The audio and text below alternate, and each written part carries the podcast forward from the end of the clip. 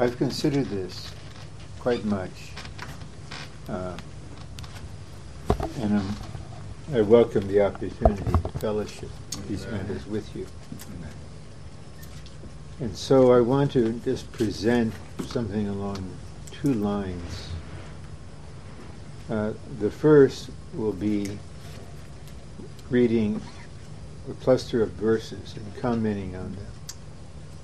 And that will be self-evident why I'm doing that. It relates to the world, to the mind behind the world, to the God of this age, and how we may exercise in spiritual warfare to deal with this situation. Mm-hmm. There's a way for us to address it aggressively and victoriously. Amen. And then, as time allows, I'll share something from another line related to the humanity of Jesus. Amen. When Brother Lee gave that very crucial message on the humanity of Jesus for the spiritual warfare in 1971, and he really expressed his concern about the young, the enemy, attacking them, suicide, mental illness, immorality. But the context was the enemy's attack on the humanity of Jesus and our needing to have the humanity of Jesus. So these are the two matters I'll present, not as a message, but as fellowship. So I begin with 1 John 2, 15 and following.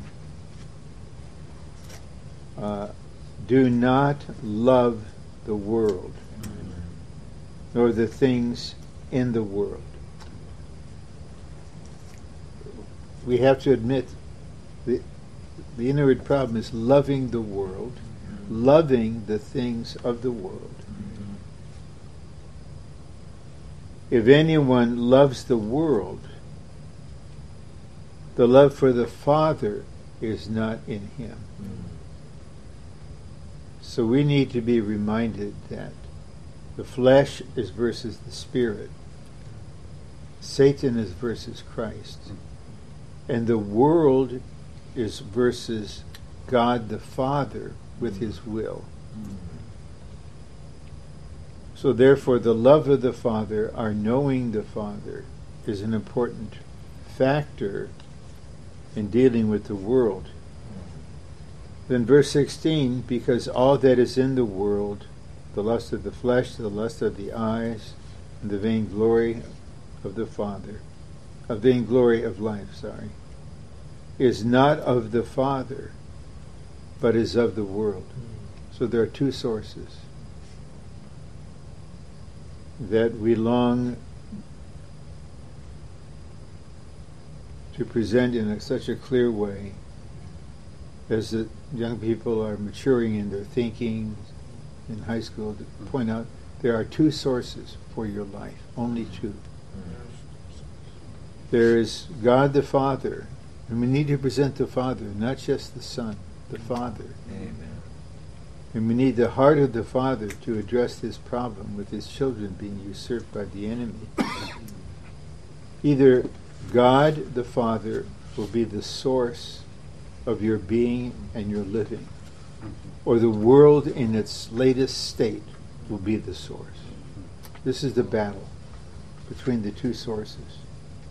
It's not simply the things themselves only, but the two sources.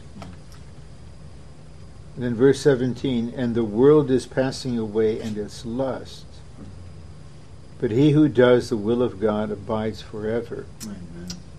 So here John brings in doing the will of God in the context of the world. So the world is opposing God and the will of God. So anyone who loves the world, who wants glory in the world, who enjoys the things of the world, even if that one is a believer, his life will be contrary to the will of God. The world opposes the will of God. So this is another contrast. And this is a whole positive line of development, starting with Revelation 4:11 concerning God's will. Yes. God created all things because of His will. Amen. We exist because of His will. God the Father has a will. Now the world is opposing God and His will. He's opposing our God-created purpose. Then I read chapter 4, verse 19. We know that we are of God, and the whole world lies in the evil one. And that Greek word for evil one is a word that doesn't just mean morally bad, it means perniciously, connivingly evil. Mm-hmm. So the whole world is lying in it passively. And this is when the enemy operates the most, is when we are passive. God does not operate when we are passive. This is just from memory, but Brother Nee, in his book, Love Not the World, I think I'm right, he has a chapter entitled The Mind Behind the System. So this is what we are dealing with. Now, I want to read several sentences from something by Wuest, his word studies. He has these books. This is one from 1 John and others. And I have, I brought a second copy of this in case you just want to have what is here just for your own reference. You can keep this copy. Okay, the world here is cosmos, which in its use here is defined by Vincent, okay, as follows. The sum total of human life in the ordered world, considered apart from, alienated from, and hostile to God. The ordered world, apart from, alienated from, and hostile to God, and of the earthly things which seduce from God. That's his definition. And now this is Wuest. Cosmos refers to an ordered system. Here it is the ordered system of which Satan is the head. His fallen angels and demons are his emissaries, and the unsaved of the human race are his subjects, together with those purposes, pursuits, pleasures, practices, and places where God is not wanted.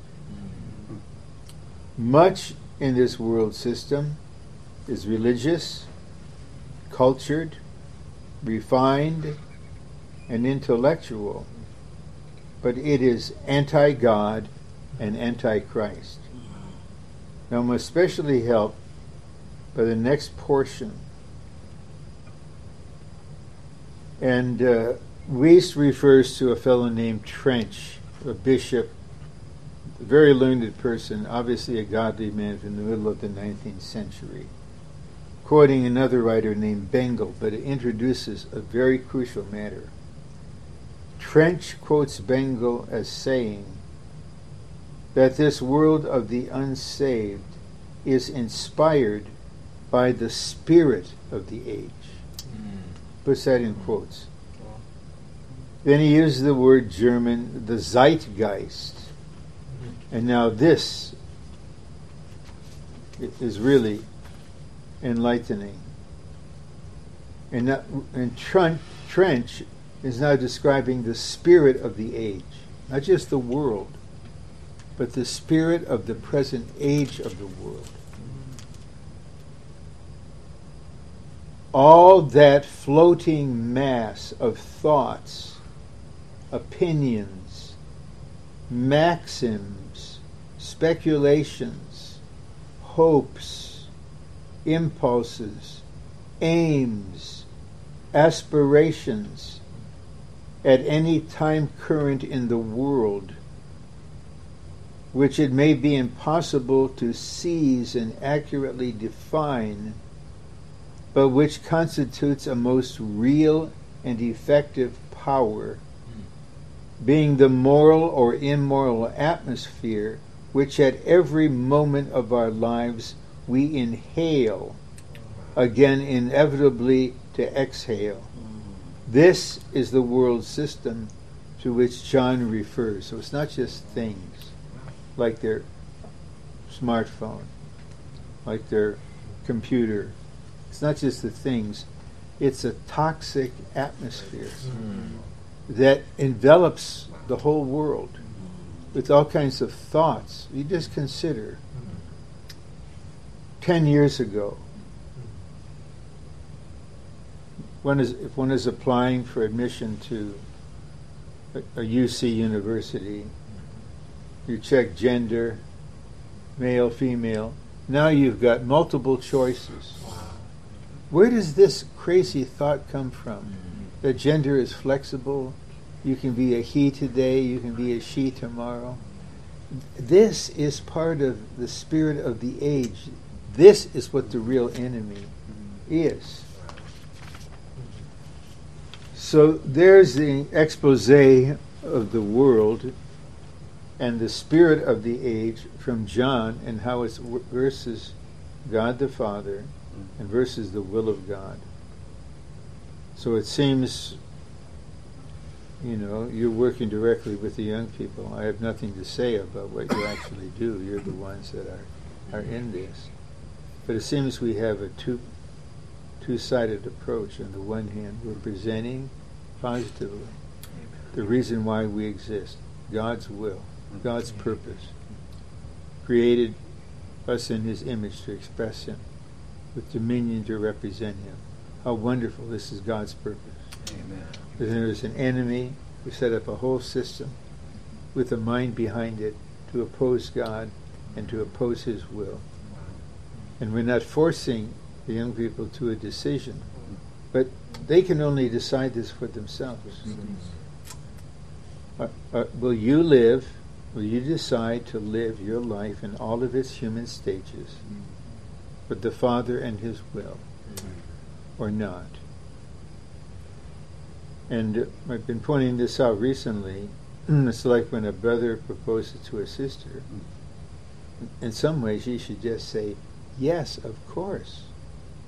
But if she says nothing and is silent, passivity equals no. Passivity toward God equals no. And then the current of the age comes. So now to a familiar portion in Romans 12.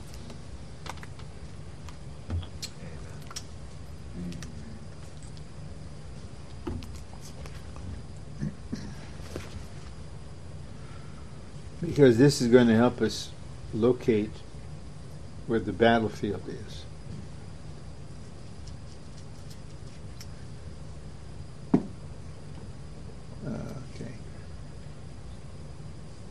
Just verse 2. Do not be fashioned according to this age. Amen. See, that's the battle. To fashion them. To shape them. Their mind, their values, their thinking.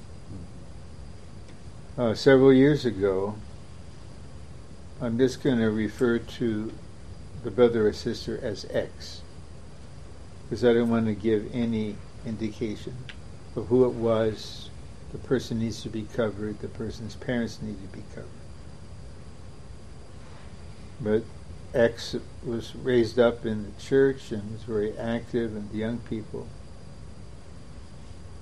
and was admitted to one of the great Ivy League universities. And X was intellectually prepared for this. But the particular university X went to, in addition to being on the highest level academically, is well known for its sexual immorality, openly fostered, even having a week devoted to it. And then, after a year or two, X is fully into it and was enjoying being into it. And, you know, we're having genuine fellowship. And I'm presenting some things to this person, and X's response is, it's all like a fairy tale. The whole thing. It's all like a fairy tale. So up until this present moment, this is where X is living. Saved while young, consecrated while young, now functionally a pagan and an atheist, functionally. And now a whole life will be wasted because X was conformed to this age, fashioned according to this age. Then that's mainly what I want to emphasize. Do not be fashioned according to this age. So we need to have some understanding of what this age is. That I got an email from a brother and his wife. I mean, they're in early middle age, very faithful, both graduated from the training, fully into church life. But of course they want the best education for their children. So they deliberately purchased a house in a certain part of the metropolitan area where they are, which is really an expensive area, but it's known for its super excellent schools. So the parents went to an evening in which the parents would meet the principal and the teachers. And the principal is a man, presents himself. You know, he says, "Yesterday I was a she. Today I'm a he." And then they realize, what am I putting my children into? And so this elicits a comment from me. Okay, it's a comment. But it's coming from an older person, it's coming from another generation. But I've observed this a lot by considering what has been behind the opposition of parents in the recovery, their daughters and sons coming to the training. Most of the resistance comes from within. And I have increasingly the concern that some are giving dual messages to their kids. It's not only that you need to get the best education you can, you need to get to develop your God-created capacity, but it's you need to really be something in the world. You really need to be something. You need to be affluent. And of course you're going to be in the church life. Then, like Elijah, the challenge, the God who answers by fire, how he is God, how long will you go limping between two opinions? But this involves shepherding the parents, and we can't intrude upon family life and their values and how they teach. But I believe this is happening. The culture is just as strong as God's economy in the parents. And so it's like with X, wow, you got into this Ivy League school, this is wonderful. No realization of the atmosphere X is going into, but it's famous for. Because, so there's no realization, there's no preemptive prayers, there's no need to fight and pray, keep this one from the evil one. You are just happy that your child is going to get the superior education, which X received at the cost of X's soul. So we are fighting for the mind of the young people. The battle is the mind, to shape the mind. And there's no way to reverse or nullify the technology. I wish they would, at least especially when they're in junior high, that the parents would limit how much time they can be online, how much time they can do this. But that's up to them. But now they're just open to anything, just anything in the spirit of the age. Just comes right to their being, right to their being. And the target is going to be to shape the mind. If they take in these thoughts, like maybe 3 or 4 years ago, we had a married brother came with his wife to the training, and he got saved off the campus. And he came to the training with this thought, well, same-sex marriage is fine. Just fine. It's just normal. And you just consider how degraded California is going.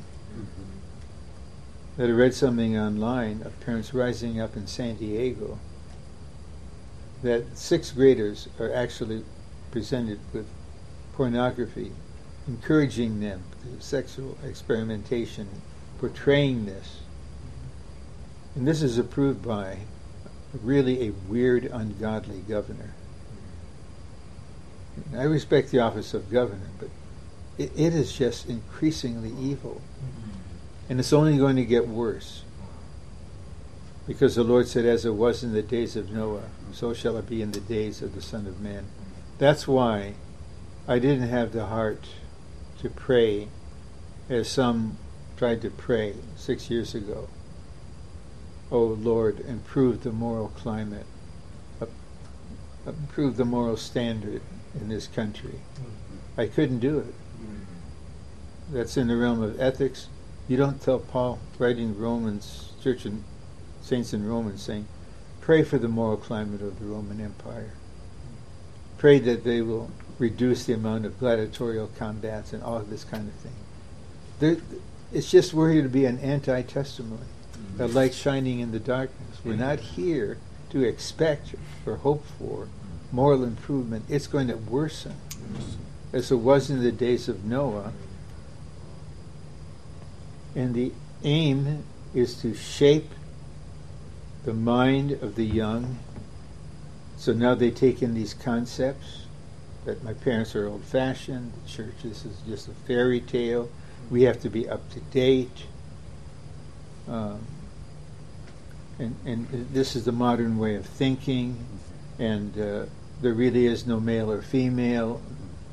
Once that's lodged in the mind, then the mind will direct the rest of their being.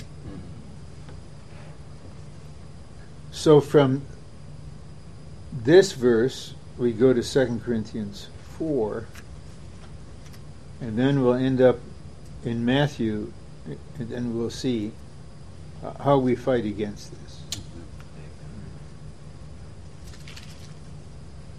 And in 2 Corinthians 4, okay,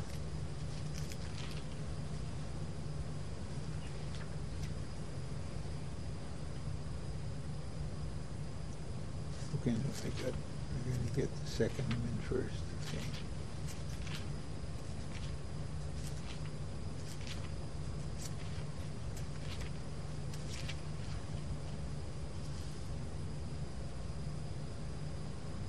Verse 3 and following. But if our gospel is veiled, it is veiled in those who are perishing, in whom the God of this age has blinded the thoughts of the unbelievers, that the illumination of the gospel of the glory of Christ, who is the image of God, might not shine on them. So Paul is preaching the gospel of the glory of Christ. And in verse 6 he says, because the God who said, out of darkness light shall shine, is the one who shined in our hearts to illuminate the knowledge of the glory of God in the face of Jesus Christ. So what God wants to do toward the lost and toward our young people is shine into their hearts. So the mind has to be open, the heart is open, the God of glory shines into their hearts. And we know this is most effective based upon the experience of Abraham and Saul of Tarsus. Abraham was not a theist. He's an Ur of the Chaldees. No one believes in the living and true God. Everyone is an idolater. But the God of glory appeared to him. Amen. Right? And eventually he responded. And Saul of Tarsus, we know, he saw a light brighter than the sun. And here's my real conviction. This is, I fully believe in this. But let me express it this way. When the Lord comes for the overcomers, he'll be the morning star. But when he comes manifestly, he'll be the sun. And my point is, people in the mind can argue when you present truth. No one can fight against light. Amen. Against God as light. It's impossible. So the Lord will come as the sun. If the atheists are still here, if they've been righteous, they took care of the suffering believers, so they have a chance. And the Lord doesn't offer an argument. He said, here I am, shining as the sun. How are you going to? You can't argue. But the Lord didn't send some super genius apostle to debate with Saul. He himself didn't speak to him merely. He shined on him. Amen. But, you know, cameras with film are out of date, but still the principle, the light has to come in through some kind of opening. So the mind is the opener. So the enemy does not want the gospel of the glory of Christ to shine into people. So he blinds their thoughts so that the illumination of the gospel would not shine into them. So this is the God of this age. So it's the God behind this floating mass of strange ideas. He is operating through his demons on this person to blind the thoughts. That closes the mind, closes the vessel. So even though the light of the gospel of the glory of Christ is shining, it can't penetrate. He wants to shine in our hearts. So this now leads to the point. Then what do we do? What do? We know all this is going on very actively, exceedingly aggressively, from the enemy, through the world system, through the secular schools, through all kinds of media. This is what's going on. Then what do we do? So I'll introduce the thought here, then we'll go to one other scripture. All right. This requires warfare on our part. And it requires the prayers of warfare on our part. It's not wrong to pray, but have mercy on our young people, save them, preserve them, this and that. But when an enemy is attacking, you have to do more than just appeal for mercy and love. You have to know how to deal with the attack. So we bring in this principle of binding and loosing. Amen. Okay. We surely need to be governed by the vision that our Lord Jesus, in his earthly ministry, nullified the works of the devil. Amen. Amen. Even the enemy did something in human lives. He came, he said, I cancel it, I nullify it, I destroy it, Amen. I reduce it to nothing. Then he defeated the enemy on the cross, and now he ascended to the height of the universe. And the God of this age is operating in the air. You could say on one level of the heavens. The Lord is in ascension. We are in ascension, in a superior position. Mm-hmm. We need to be governed by the vision. The God of this age has already been judged. His world system has already been judged. This is a fact. Mm-hmm. But God's way, which is not our way, is to apply and enforce the victory in stages. Amen. And he wants the church to apply and enforce the victory now. Amen. Amen. Amen. So we are not fighting for victory, as we pointed out. We're fighting from victory and in victory. Amen. So like in Song of Songs it says, come my beloved, then look from the lion's dens and the leopard's mountains. We need to have a clear view. Then we may rightly apply the Lord's word in Matthew 18 to bind what has been bound in heaven, and to loose or release what has been loosed or released in heaven. Mm-hmm. Not in this case pray to bind, but bind.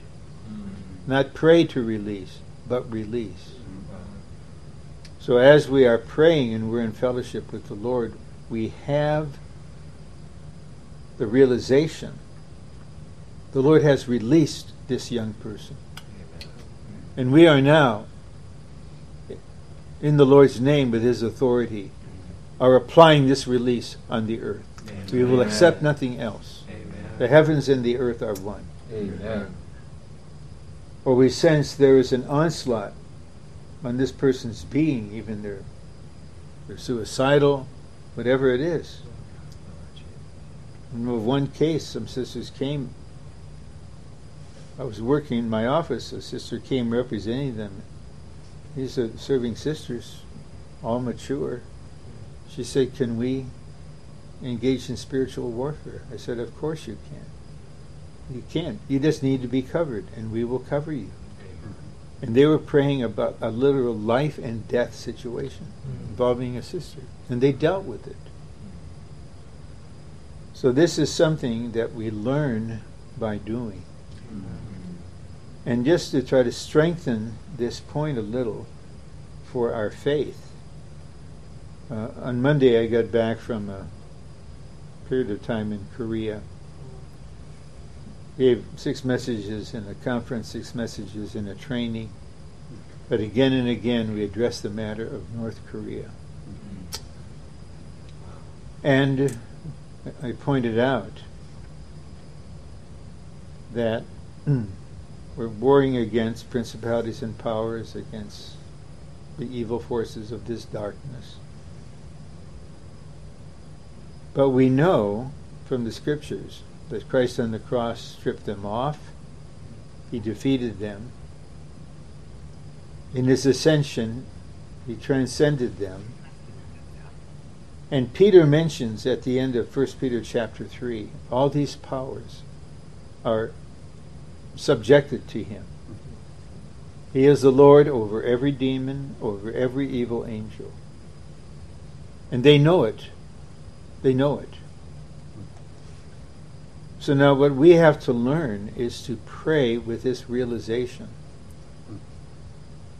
Lord, the God of this age is actively working to blind the thoughts of our young people,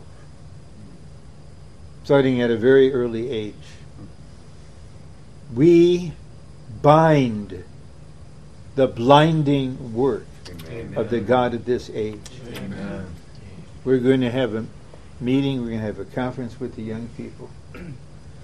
We're going up to Oak Glen, we prepared the outlines, we had the burden to speak.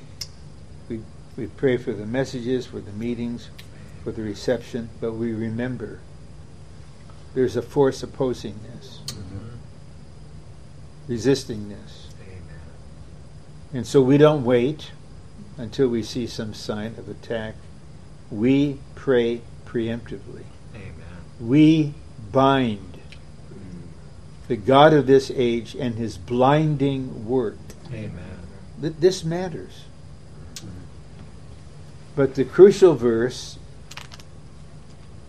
and what it has been the focus in me as I've been considering this for several days, is in Matthew 12.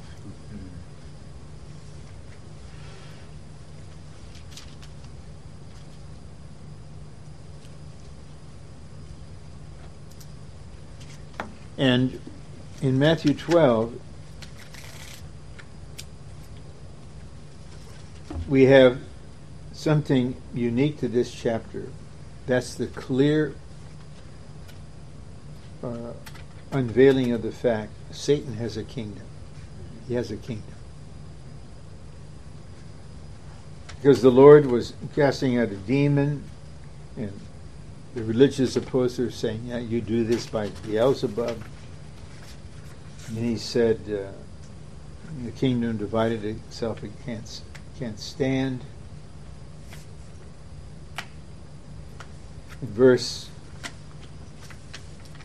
28, but if I by the Spirit of God cast out demons, then the kingdom of God has come to you. Now verse 29 is the key. And this is my main burden in this fellowship, is on this verse. For how can anyone enter into the house of the strong man and plunder his goods unless he first binds the strong man, and then he will thoroughly plunder his house? Amen. I just like to read it again. It's Amen. So powerful. Yeah. How can anyone enter into the house of the strong man and plunder his goods mm-hmm. unless he first binds the strong man? Amen. And then he will thoroughly plunder his house. Okay. The notes, the life study on this chapter, the portion in the book, the kingdom on this, the portion in the conclusion of the New Testament on this is very enlightening. You can just do a Living Stream Ministry search. You just put in strong man. You'll get the key portions. But the strong man is Satan. His house is his kingdom. And all the goods, all of his goods, refer to all the human vessels he has usurped. They are under his control in his house. So that's all the young people we care about, all the young people we want to see be saved. Right. They're in this house. We want to rescue them. Amen. We want to deliver them. Amen. But if we try to do that directly, we can't. Mm. The Lord himself makes it very clear before he casts out demons from people and thereby brought them out of Satan's kingdom, he first bound the strong man. Amen. He bound the strong man. And this is the specific kind of prayer we need. Mm-hmm. And we just learn by doing. Okay, Amen. Just learn by doing. Amen. Just, you know, we'll be awkward at first. The Lord is for us. He's going to train us. Just learn by doing. Amen. That there is this strong man determined, although illegally, he has no right. He's a usurper. He's determined to keep all these young people in his house, in his kingdom. And we are determined, as God is, to deliver them out of the authority of Satan. Amen. And turn them from darkness to light, out of the authority of Satan to God. That was Paul's commission. Right. But if we simply are engaging with the vessel, okay, you need to know God created male and female. There's not a multitude of genders. Marriage is just between a human male and a human female, this and that. We can't move them. But as we release binding prayer, it may be that we begin first by asking the Lord and agreeing with him, bind the strong man. Yes. Eventually we will be one with him. Bind the strong man. Amen. Lord, we're going to have this conference with the young people, this meeting with the young people. Mm-hmm. We're not only going to pray positively for the word, for their receiving, we're going to pray negatively, the prayer of warfare, to bind the strong man. And when you consult the ministry on this, you'll see Brother Lee points out the battles for the mind. We're especially binding the strong man's control through the mind. Amen. Their mind has to be freed, Amen, from all the influences of the spirit of the age. Wow. So I hope this is somewhat helpful. Amen. Just to trace this line. So the world is this organized system, mm-hmm, behind which is the mind of Satan that is against God. It opposes God. It's against the will of God. And there are a multitude of things in it to lure any one of us away from God. And the whole world system lies in the evil one. That's the nature of the cosmos. But what we are dealing with is this particular age of the world, the present age. And Paul uses the expression, the God of this age. And we read from Trench, the spirit of this age. This is really to identify the enemy. It's not just the world generally. Don't love the world. You know, don't listen to that kind of music. Right. Merely. It's the mind, is the spirit behind it. Mm-hmm. And that spirit is in the air. We are in the heavenlies. Amen. We are in ascension. Amen. We are in victory. We are applying the victory of Christ to this situation. Amen. And we will aggressively fight and bind. We will not allow this to happen. So then we see that the God of this age, it's not just the mind. Paul is very precise, the thoughts. What kind of thoughts he'll put in. Injecting thoughts. And even the enemy is so subtle, we may not know if the thought is ours or his. Yeah. But actually it's his. And these dear young ones, they're defenseless. Yeah. They're defenseless. They're naive as they should be.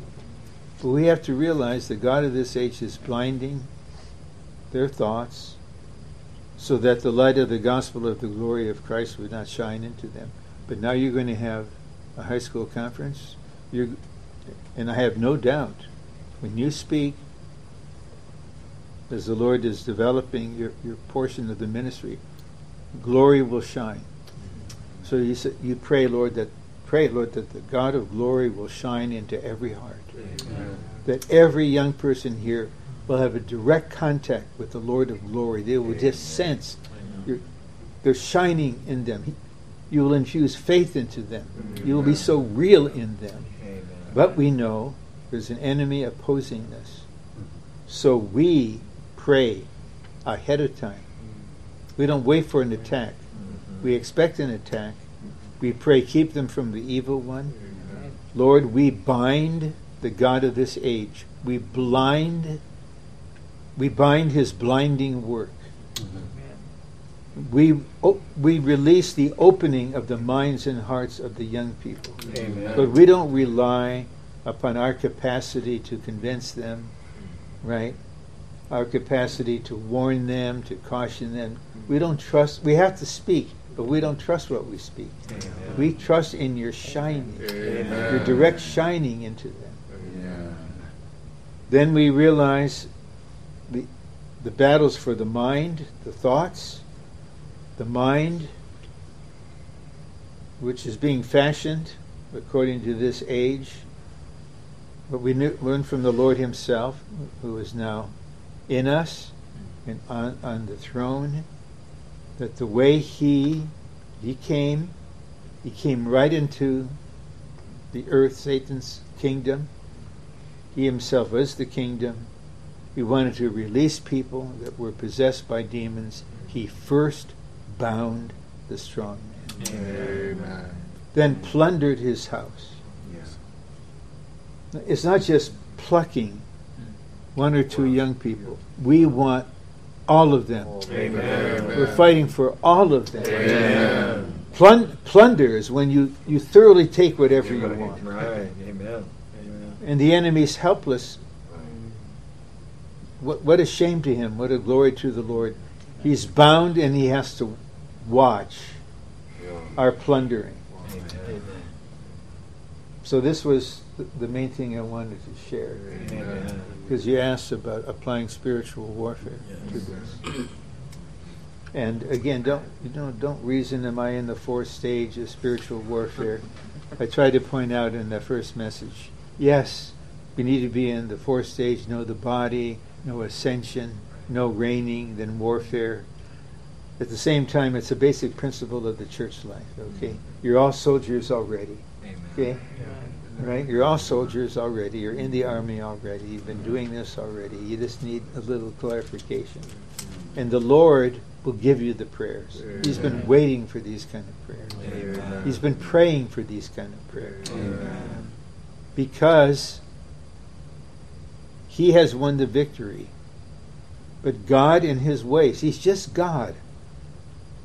And he has his ways, which are not ours. Yeah. And his way is, I'm not going to enforce this completely yet. It'll be in stages. So it'll be a fuller stage when the Lord comes. At the end of the millennium, there'll be the ultimate stage. But he is saying, in the church age, I want a church, a counterpart, that can fight with me in this matter and apply my victory in this matter. And I am going to limit myself through their prayers and their cooperation. But I will try to enlighten them, to motivate them, and encourage them. You are the enforcers. Right? You are the ones that apply my victory. Amen. Amen. Okay, then the other matter.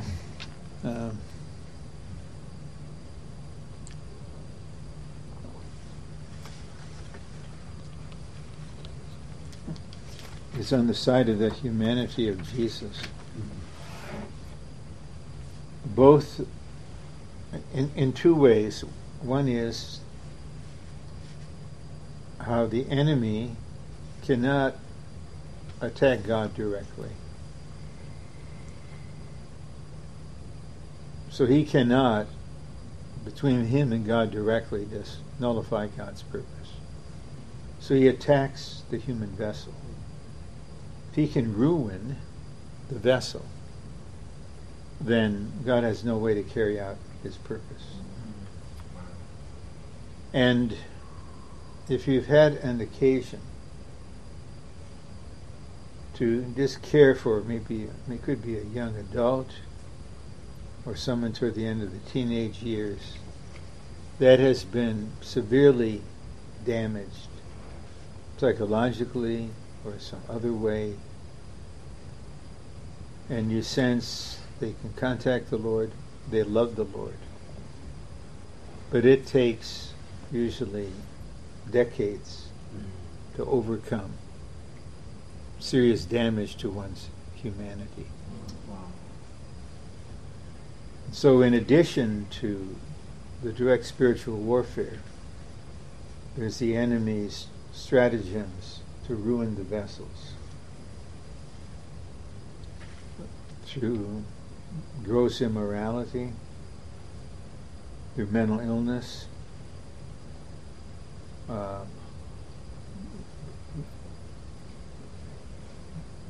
things like that. So I can't touch, I'm not a therapist, I'm not an MD, but there is a great need positively for us to express in all of our contact with the young people the humanity of Jesus. Amen. We need to see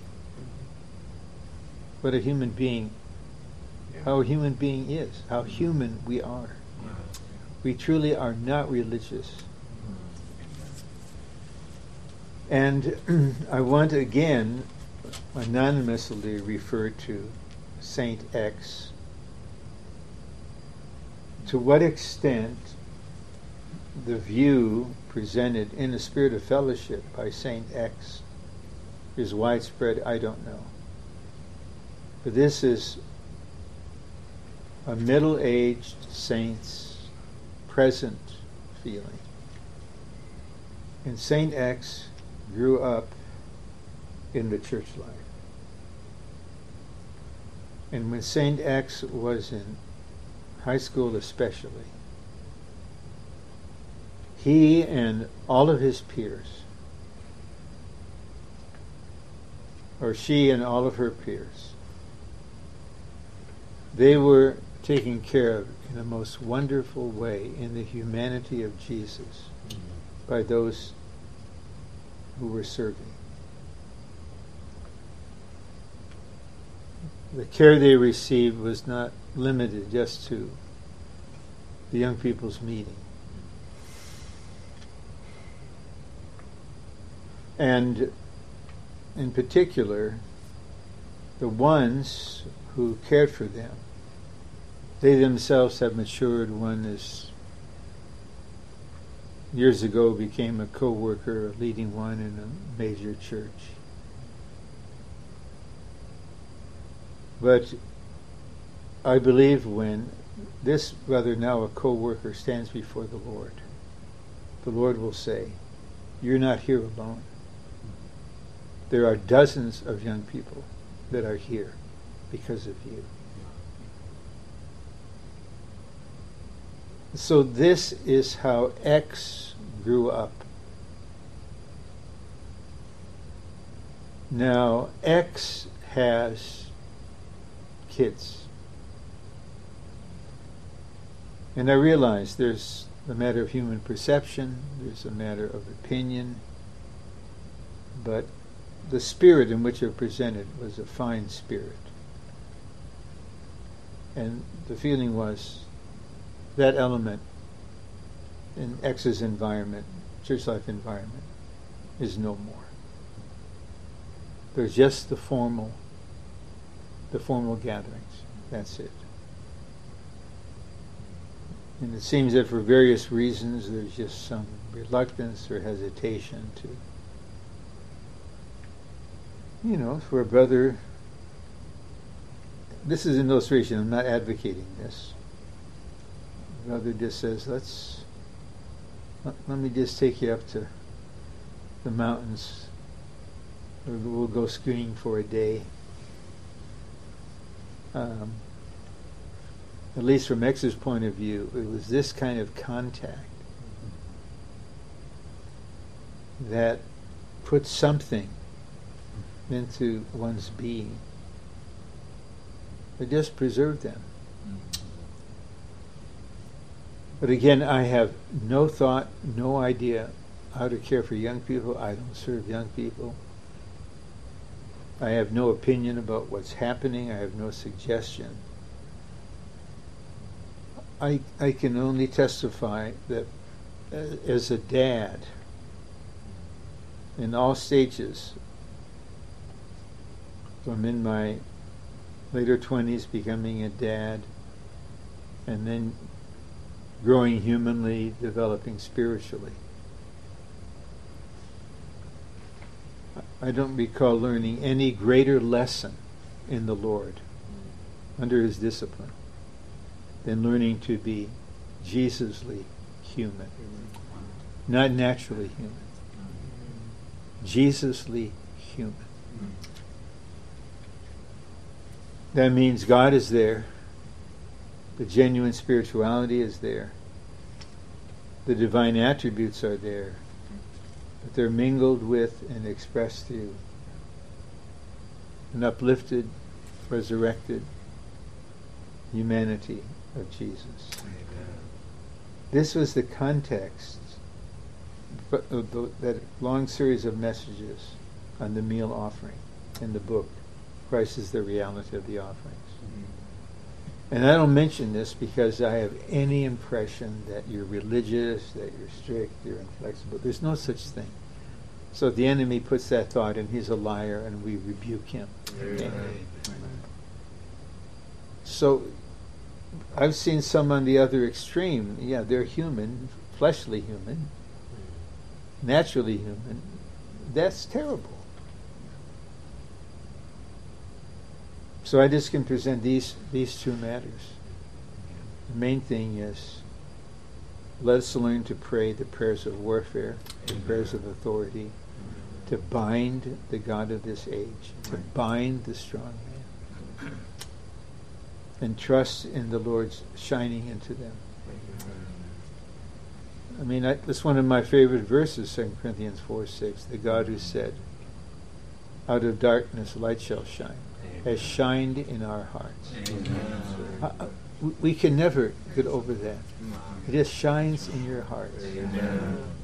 Yes, it's a penetrating light, but it's full of life. It's full of love. It's full of faith, a believing element. And we just will fight against the blinding work of the god of this age. We're not ignorant of the spirit of this age. Yes, we can, when we're talking with the young people, we present the truth to them. There are these two sources: the world, which lies in the evil one, and God the Father with His will. And Paul said, don't be fashioned. But we're not going to trust in our exhorting them, in our warning them, although we need to.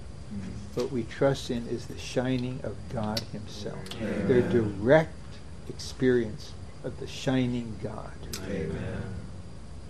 So the enemy is going to resist this, so we're going to deal with him in his resisting. Amen. And we have, the Lord wants to share with us, all this great power is to the church. He wants to share with us His authority, and He wants us to apply and enforce His victory.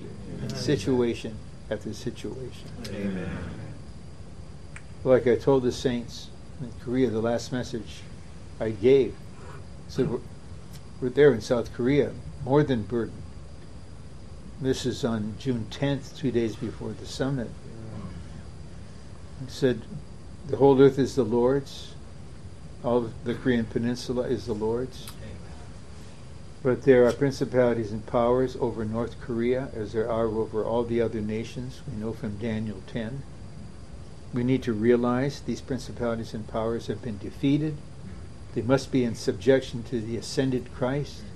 And we are sitting in the heavenlies with the ascended Christ. looking down on the situation, we proclaim Christ's victory to the principalities and powers over North Korea, telling them you have no right any longer to control these people. The kingdom of God is coming. Amen. So you don't have to take on all of North Korea. You just fight for the preservation and for the enlightening of the young people. Amen. So this is my portion. Amen. Maybe we could just pray a little bit. Amen. Amen.